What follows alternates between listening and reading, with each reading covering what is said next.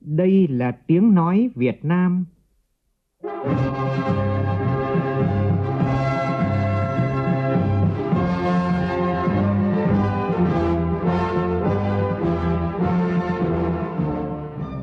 là tiếng nói Việt Nam, phát thanh từ Hà Nội, thủ đô nước Cộng hòa xã hội chủ nghĩa Việt Nam.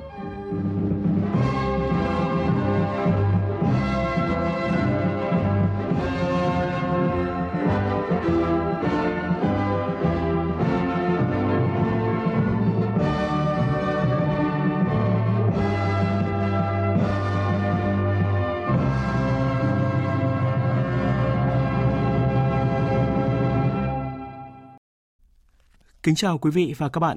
Mời quý vị và các bạn nghe chương trình Thời sự sáng của Đài Tiếng Nói Việt Nam. Hôm nay thứ Sáu ngày 6 tháng 11 năm 2020, tức ngày 21 tháng 9 năm canh tí. Chương trình có những nội dung đáng chú ý sau.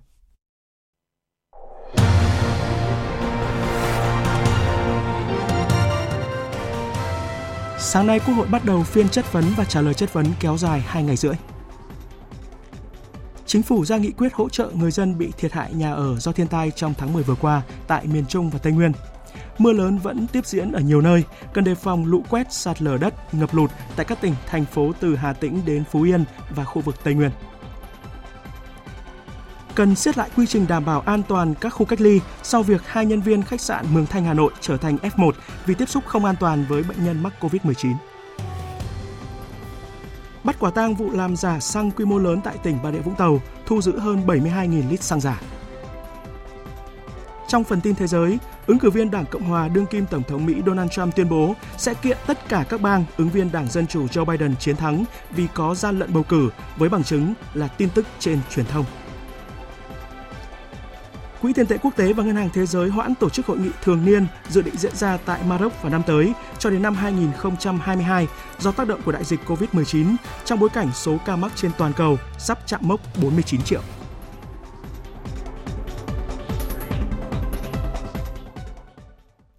Bây giờ là nội dung chi tiết. Phiên chất vấn và trả lời chất vấn tại kỳ họp thứ 10 Quốc hội khóa 14 sẽ bắt đầu vào sáng nay và diễn ra trong 2 ngày rưỡi, trong hôm nay và 2 ngày đầu tuần tới. Quốc hội sẽ chất vấn các thành viên chính phủ, tranh án Tòa án Nhân dân tối cao, Viện trưởng Viện Kiểm sát Nhân dân tối cao về việc thực hiện các nghị quyết của Quốc hội về giám sát chuyên đề và chất vấn trong nhiệm kỳ khóa 14 và một số nghị quyết trong nhiệm kỳ khóa 13.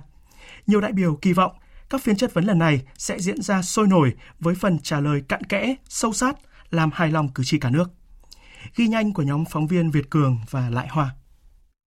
Đại biểu Trần Hoàng Ngân đoàn thành phố Hồ Chí Minh cho rằng các vấn đề nóng sẽ được nêu ra để các bộ trưởng làm rõ. Các đại biểu Quốc hội sẽ chất vấn rất nhiều nội dung và chất vấn đa chiều.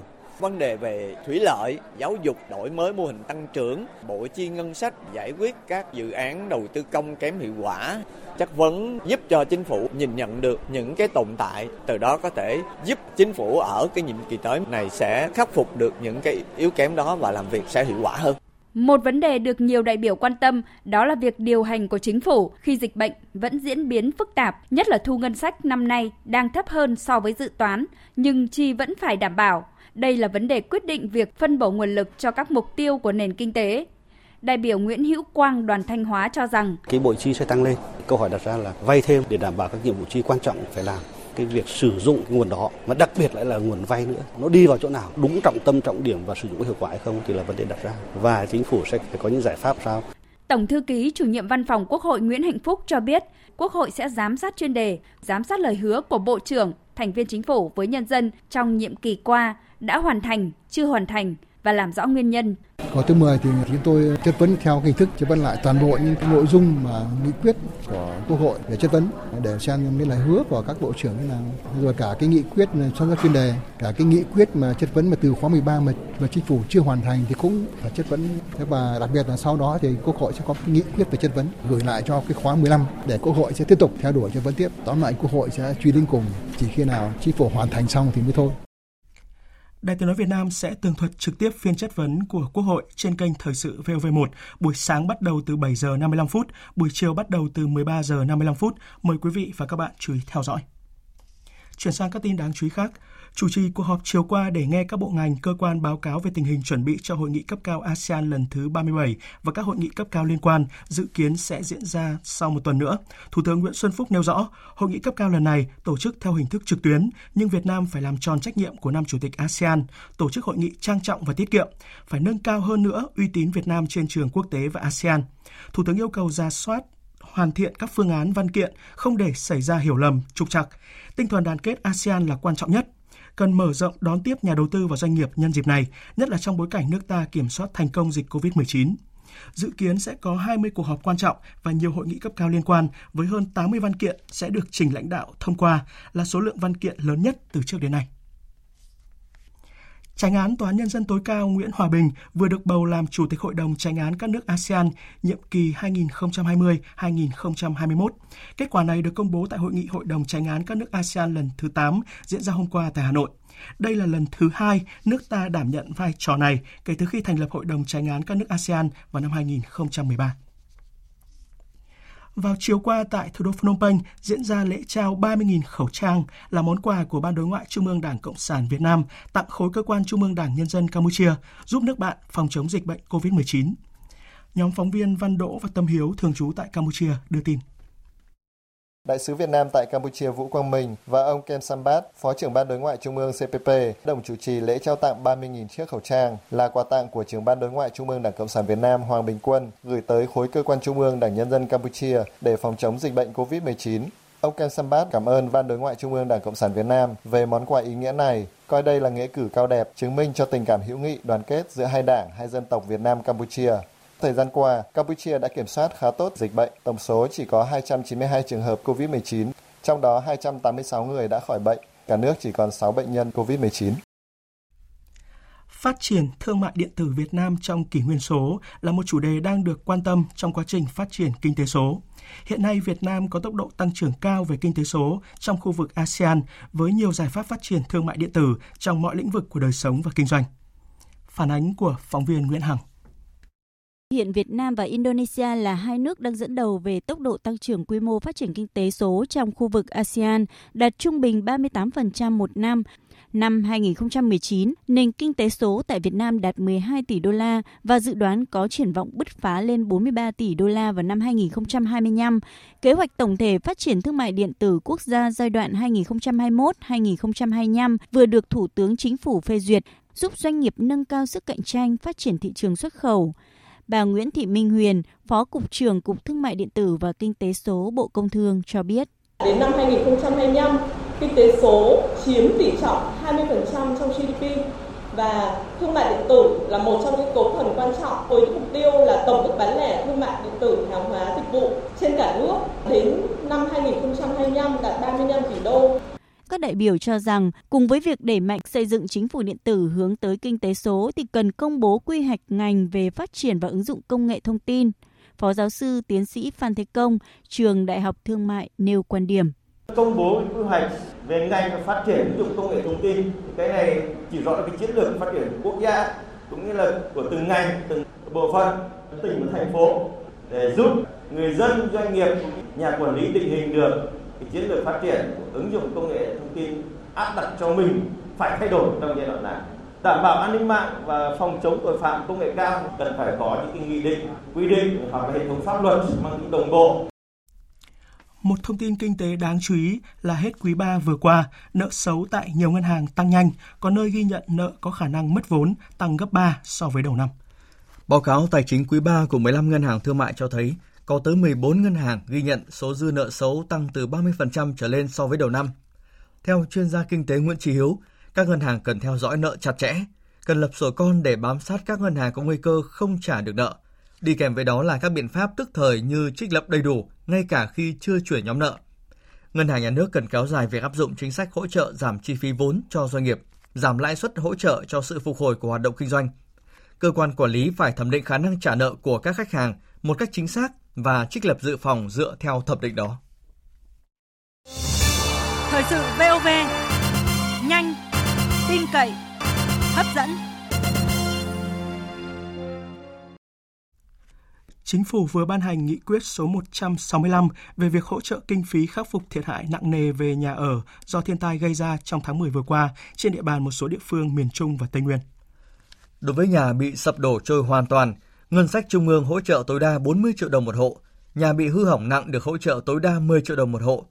Căn cứ mức độ thiệt hại về nhà ở và mức hỗ trợ từ ngân sách trung ương, các địa phương chủ động sử dụng ngân sách của mình và huy động thêm các nguồn lực hợp pháp khác để quyết định mức hỗ trợ cho các hộ dân cho phù hợp và đảm bảo công bằng, minh bạch. Tại tỉnh Hà Tĩnh, hàng nghìn cán bộ chiến sĩ, công chức viên chức và người dân đang khẩn trương dọn vệ sinh trường lớp để đón học sinh đi học trở lại. Đối với các trường có thời gian nghỉ kéo dài, phải điều chỉnh chương trình, kế hoạch dạy đảm bảo khung chương trình chung. Phóng viên Sĩ Đức thông tin. Trường mầm non Cẩm Thành, huyện Cẩm Xuyên là một trong số 30 trường bị ngập lụt sâu trong đợt lũ vừa qua. Chỉ trong vòng một tháng, nhà trường đã phải hai lần cho học sinh nghỉ học do ngập lụt. Cô giáo Dương Hải Bình, hiệu trưởng nhà trường cho biết. Tầng một là ngập sâu gần một mét rồi, mất mát phân trang trí. Với những cái đồ dùng trực quan như là tranh ảnh, cây cũng hỏng vậy, nó cũng cũng mất mát vì là mấy cái xã này là đầu nguồn của xã cái lũ cho nên là nó vang nhanh. Sau lũ, tỉnh Hà Tĩnh đã huy động hàng nghìn cán bộ chiến sĩ các lực lượng vũ trang cùng với người dân, thầy cô giáo đồng loạt dọn vệ sinh tại các trường. Ông Nguyễn Quốc Anh, Phó Giám đốc Sở Giáo dục và Đào tạo tỉnh Hà Tĩnh cho biết. Tất cả các em học sinh bị hư hỏng về sách vở, đối vùng học tập thì đều đã được hỗ trợ và các em đều đã có sách vở để trở lại học bình thường. Các nhà trường thì cũng đang tập trung dọn dẹp vệ sinh môi trường, khắc phục tu sửa cơ sở vật chất ở tại các nhà trường để đảm bảo việc dạy học diễn năm cách bình thường. Sở Giao thông Vận tải tỉnh Quảng Bình vừa thông báo cấm toàn bộ người và phương tiện qua lại trên quốc lộ 9B, đoạn từ bản Khe Giữa, xã Ngân Thủy, huyện Lệ Thủy đến ngã ba tăng ký đường Hồ Chí Minh, nhánh Tây để xử lý bom mìn, vật nổ phát hiện sau mưa lũ. Thời gian cấm đường từ nay đến hết ngày 13 tháng 11 này. Ông Hoàng Đăng Cương, Phó Giám đốc Sở Giao thông Vận tải tỉnh Quảng Bình cho biết. Cái bom này Bộ Chỉ quân sự họ đã lên thực tế ra hiện trường và họ nói cái này là bom đồ châm thì không gì chơi được. Quốc lộ chín b nên là đi lên à, xã Trường Sơn với xã Lâm Thủy. Trước hết là người dân vì phương tiện qua lại là phải đảm bảo an toàn tuyệt đối. Cầm cái đoạn đó mà đi lên, lên đường đó thì bây giờ phân luồng ra là đi lên quốc lộ chín c và quốc lộ chín e vẫn lên được. Trong khi đó đã có 12 chuyến bay đến Quy Nhơn, tỉnh Bình Định và Chu Lai, tỉnh Quảng Nam bị hủy trong ngày hôm qua do ảnh hưởng của bão số 10. Hành khách đã được khuyến cáo theo dõi thông tin từ các hãng hàng không và dự báo thời tiết để có phương án đi lại phù hợp. Tiếp theo mời quý vị và các bạn nghe tin áp thấp nhiệt đới khẩn cấp suy yếu từ cơn bão số 10. Hồi 4 giờ hôm nay, vị trí tâm áp thấp nhiệt đới ở vào khoảng 13,8 độ Vĩ Bắc, 110,1 độ Kinh Đông trên vùng biển các tỉnh Quảng Ngãi đến Phú Yên. Sức gió mạnh nhất vùng gần tâm áp thấp nhiệt đới mạnh cấp 6, giật cấp 8. Bán kính gió mạnh từ cấp 6, giật từ cấp 8 trở lên khoảng 70 km tính từ tâm áp thấp nhiệt đới. Dự báo trong 24 giờ tới, áp thấp nhiệt đới di chuyển theo hướng Tây Tây Nam, mỗi giờ đi được 10 đến 15 km, suy yếu thành một vùng áp thấp và đi vào đất liền các tỉnh từ Quảng Ngãi đến Phú Yên. Đến 4 giờ ngày mai, vị trí trung tâm vùng áp thấp ở vào khoảng 13,3 độ Vĩ Bắc, 106,6 độ Kinh Đông trên khu vực Campuchia – sức gió mạnh nhất trung tâm vùng áp thấp giảm xuống dưới cấp 6. Cảnh báo gió mạnh trên biển, vùng biển phía tây của khu vực Bắc và giữa Biển Đông, bao gồm cả vùng biển phía nam quần đảo Hoàng Sa, có gió mạnh cấp 6, giật cấp 8, sóng biển cao từ 3 đến 5 mét, biển động mạnh. Vùng biển từ Quảng Nam đến Ninh Thuận, bao gồm cả huyện đảo Lý Sơn, có gió mạnh cấp 6, giật cấp 8, sóng biển cao từ 2 đến 4 mét, biển động mạnh. Trong ngày hôm nay, trên đất liền ven biển Nam Quảng Nam đến Bắc Phú Yên có gió giật cấp 6. Trong ngày và đêm hôm nay, ở các tỉnh từ Thừa Thiên Huế, thành phố Đà Nẵng, Quảng Nam, Quảng Ngãi và Bình Định có mưa rất to với tổng lượng mưa phổ biến từ 100 đến 200 mm, có nơi trên 250 mm. Quảng Bình, Quảng Trị, Con Tum, Gia Lai, Đắk Lắk, Bắc Phú Yên có mưa vừa mưa to, có nơi mưa rất to với tổng lượng mưa từ 50 đến 100 mm. Cấp độ rủi ro thiên tai do thấp nhiệt đới là cấp 3. Thưa quý vị, thưa các bạn, nước ta đã bước sang ngày thứ 65 không ghi nhận ca mắc mới COVID-19 trong cộng đồng. Nhưng không vì thế mà chúng ta được phép lơ là với công tác phòng chống dịch, đặc biệt sau việc hai nhân viên khách sạn Mường Thanh ngay giữa trung tâm thủ đô Hà Nội vừa trở thành F1 vì chủ quan, không tuân thủ nghiêm quy định phòng dịch khi tiếp xúc gần với bệnh nhân mắc COVID-19 là người Israel. Hai nhân viên khách sạn Mường Thanh ở quận Hoàn Kiếm, Hà Nội đã thành F1 của bệnh nhân COVID-19 thứ 1203 tại nước ta – khi một nhân viên dùng điện thoại của bệnh nhân để nói chuyện với người khác, còn một nhân viên đổi tiền cho bệnh nhân. Điều đáng nói là cả hai nhân viên khách sạn này đều không mặc trang phục bảo hộ. Theo bác sĩ Trần Văn Phúc, Bệnh viện Sanh Pôn Hà Nội, sự việc này cho thấy rõ những lỗ hổng và cả sự chủ quan trong công tác đảm bảo an toàn y tế đối với các nhân viên làm việc trong khách sạn đang là nơi cách ly người nhập cảnh từ nước ngoài. Cái thứ nhất chúng ta tập huấn chưa kỹ càng, không có những cái biện pháp phòng hộ. Nghe điện thoại thì cái điện thoại đó có thể là một trong những cái tác nhân lây truyền. Tâm lý của người Việt Nam rất tốt, giúp đỡ người khác, đặc biệt là những cái người nước ngoài. Nhưng mà chúng ta phải có biện pháp phòng vệ cho bản thân và đấy chính là phòng vệ cho cộng đồng. Do vậy, theo quan điểm của tôi thì như là cách ly thay vì những các cái khách sạn quá trung tâm thì chúng ta sẽ tận dụng những cái khách sạn mà xa hơn, khu mà mật độ dân cư nó không đông. Thứ hai nữa là chúng ta phải tập huấn cái đội ngũ nhân viên thật tốt, phải có một cái chế tài về chống nhiễm khuẩn, quy trình khách sạn, cơ quan, xí nghiệp, các trường học phải tuân thủ theo một cái quy định rất chặt chẽ. Trước đề xuất không sử dụng các khách sạn làm nơi cách ly người nhập cảnh, tiến sĩ Phạm Quang Thái, Phó trưởng khoa kiểm soát bệnh truyền nhiễm, Viện Vệ sinh Dịch tễ Trung ương cho rằng, cơ sở vật chất ngành y tế hiện không đủ để đảm bảo cách ly số lượng lớn, vẫn rất cần các khách sạn hỗ trợ công tác này. Vấn đề then chốt hiện nay là cơ chế kiểm tra, giám sát chặt chẽ và khoa học để mà bố trí nhân lực giám sát thì ngành y tế gần như là không đáp ứng được đầy đủ đâu. Mà chắc chắn phải có thêm các cái đơn vị khác như là công an, quân đội hay là những cái đơn vị tương tự phía chính quyền để đảm bảo cái vấn đề giám sát nó kỹ càng hơn việc giám sát như thế nào mới là chuẩn ấy, thì bản thân cái người giám sát đấy phải được tập huấn rất là kỹ về phòng chống dịch. Cái việc mất an toàn cho nhân viên khách sạn nó cũng đồng nghĩa với việc là mất an toàn cho cộng đồng, bởi vì hiện nhân viên khách sạn vẫn đi về trong ngày. Nó không giống bên quân đội, khi mà họ làm các khu cách ly, họ vào đấy và họ ở luôn trong đấy, cho đến khi nào hết đợt công tác của người ta. Thế nhưng mà ở đây hiện nhân viên khách sạn có làm được như thế không? Nếu như mà làm được những phần nào nó cũng đỡ ảnh hưởng đến cộng đồng còn nếu như hiện tại bây giờ ngành y tế phải gần như mang cái tính chất phục vụ rất là khổ sở nhưng mà lại không có bất cứ một cái hỗ trợ nào hay thu nhập nào tương xứng với cả những cái việc bỏ ra như thế cả thì rõ ràng cái chất lượng giám sát cũng như là công tác mà đảm bảo an toàn covid nó sẽ không đảm bảo đâu sau sự việc đáng tiếc tại khách sạn Mường Thanh, quận Hoàn Kiếm, thành phố Hà Nội đang tổ chức 5 đoàn kiểm tra công tác phòng chống dịch COVID-19 tại 30 quận huyện, thị xã, đề nghị các khu cách ly tập trung của quân đội và các khách sạn rút kinh nghiệm đảm bảo quy trình phòng dịch an toàn cao. Người dân hãy thực hiện tốt thông điệp 5K của Bộ Y tế, đó là khẩu trang, khử khuẩn, khoảng cách, không tập trung đông người và khai báo y tế để giữ an toàn cho chính mình cũng là cho cộng đồng trước đại dịch COVID-19. Chuyển sang các tin đáng chú ý khác, một vụ cháy lớn vừa xảy ra vào đêm qua tại nhà kho công ty sản xuất bao bì rộng khoảng 1.000 m2 ở thị xã Tân Uyên, tỉnh Bình Dương. Do hàng hóa trong nhà xưởng chủ yếu là các vật liệu dễ cháy nên ngọn lửa lan nhanh, bao trùm trường sản xuất lực lượng phòng cháy chữa cháy công an thị xã Tân Uyên đã điều 3 xe chữa cháy cùng với hàng chục chiến sĩ đến dập lửa. Công an tỉnh Bình Dương cũng tăng cường thêm phương tiện và lực lượng đến chữa cháy. Cơ quan chức năng đang điều tra làm rõ vụ việc. Bộ đội biên phòng tỉnh Bà Rịa Vũng Tàu vừa phát hiện một vụ sản xuất xăng giả quy mô lớn ở thành phố Vũng Tàu, thu giữ hơn 72.000 lít xăng giả cùng với nhiều hóa chất phẩm màu và dụng cụ để pha chế xăng giả. Các đối tượng khai đã mua xăng kém chất lượng ở Vũng Tàu rồi dùng hóa chất mua từ chợ Kim Biên, thành phố Hồ Chí Minh và hóa chất tạo màu mua tại thị xã Phú Mỹ để pha rồi mang đi bán tại các tỉnh khác. Cơ quan chức năng đang tiếp tục điều tra làm rõ sự việc.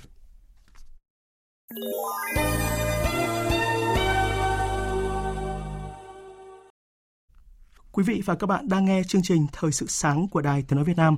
Xin được mở đầu phần tin thế giới với thông tin về cuộc bầu cử Tổng thống Mỹ vẫn chưa ngã ngũ. Cả hai ứng cử viên vẫn tiếp tục cạnh tranh quyết liệt ở các bang chiến địa còn lại. Phóng viên Phạm Huân, thường trú tại Mỹ, thông tin. Tới thời điểm này vẫn chưa có ứng cử viên nào đạt đủ 270 phiếu đại cử tri cần thiết để có thể tuyên bố thắng cử, trong bối cảnh một số bang tại Mỹ vẫn chưa hoàn tất quá trình kiểm phiếu.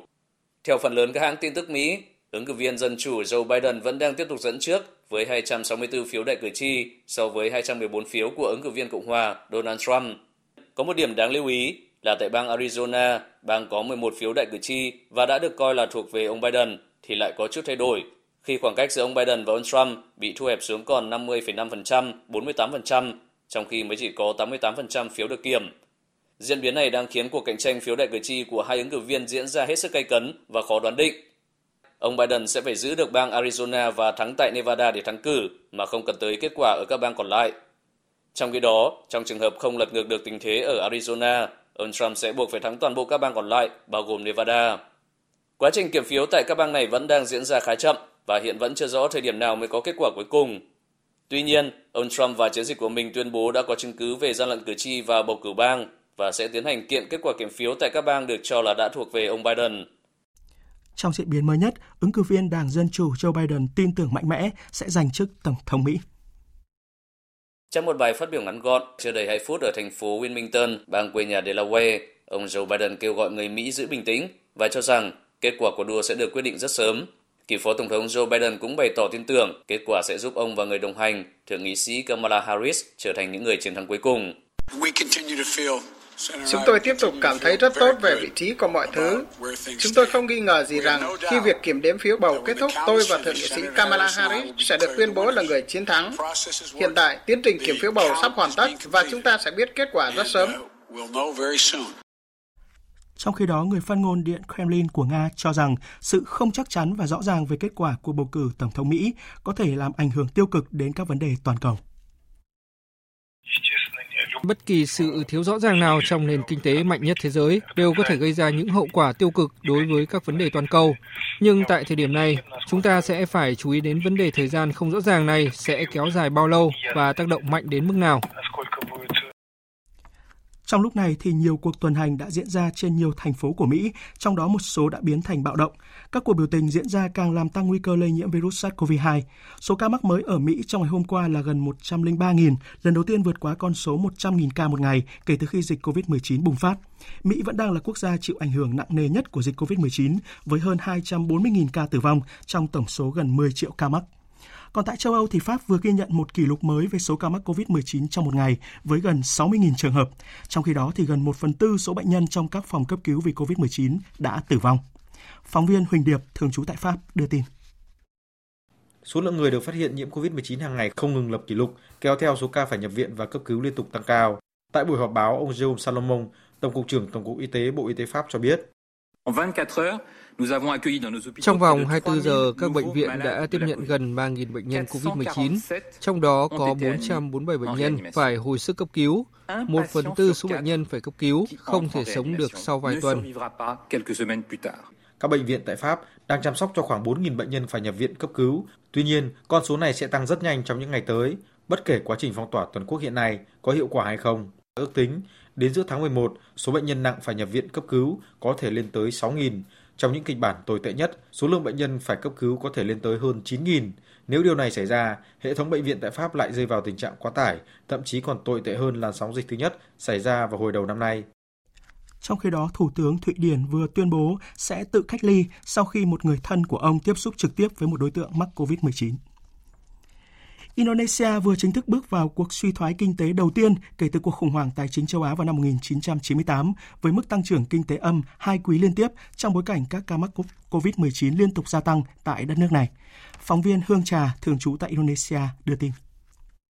Theo ông Suharyanto, người đứng đầu cơ quan thống kê Indonesia, dù nền kinh tế liên tục suy thoái, song hoạt động kinh tế ở quý 3 đã có nhiều cải thiện. Các khu vực bắt đầu nới lỏng các giới hạn xã hội và hoạt động kinh tế đã bắt đầu quay trở lại chính phủ Indonesia lạc quan vẫn có thể đạt tăng trưởng 5% theo quy định ngân sách nhà nước năm 2020. Hiện nay, chính sách của Indonesia ưu tiên tập trung xử lý đại dịch song song với khôi phục kinh tế. Chính phủ đã dành 47 tỷ đô la Mỹ cho gói kích thích nhằm phục hồi nền kinh tế, dự báo giảm từ 0,6 đến 1,7% trong năm nay do dịch COVID-19. Quỹ tiền tệ quốc tế và Ngân hàng Thế giới vừa quyết định hoãn tổ chức hội nghị thường niên dự định diễn ra tại Maroc vào năm tới cho đến năm 2022 do tác động của đại dịch COVID-19. Đây được xem là hội nghị lớn nhất toàn cầu quy tụ giới tài chính. Theo thông lệ thì hội nghị của hai tổ chức cho vay toàn cầu này được tổ chức tại Washington, Mỹ trong hai năm liên tiếp và tại một nước thành viên khác vào năm thứ ba. Do đại dịch COVID, hội nghị năm nay diễn ra vào tháng 10 vừa qua, chủ yếu dưới hình thức trực tuyến. Tập đoàn viễn thông lớn của Nhật Bản là KDDI vừa phối hợp với một số công ty khởi nghiệp tiến hành chạy thử loại xe taxi không người lái sử dụng mạng dữ liệu tốc độ cao 5G. Taxi không người lái được vận hành thông qua hệ thống camera, thiết bị cảm ứng lắp đặt bên trong xe và sử dụng mạng 5G để ghi nhận các hình ảnh giao thông trên dòng thời gian thực từ trung tâm giám sát được đặt ở khoảng cách xa. Trong cuộc thử nghiệm, loại taxi này có thể đến đón khách và chạy khoảng 200 mét trên đường phố ở thủ đô Tokyo. KDDI sẽ nỗ lực để hiện thực hóa ý tưởng triển khai loại ô tô không người lái tại các địa phương của Nhật Bản trong thời gian tới. Tiếp theo là một số tin thể thao.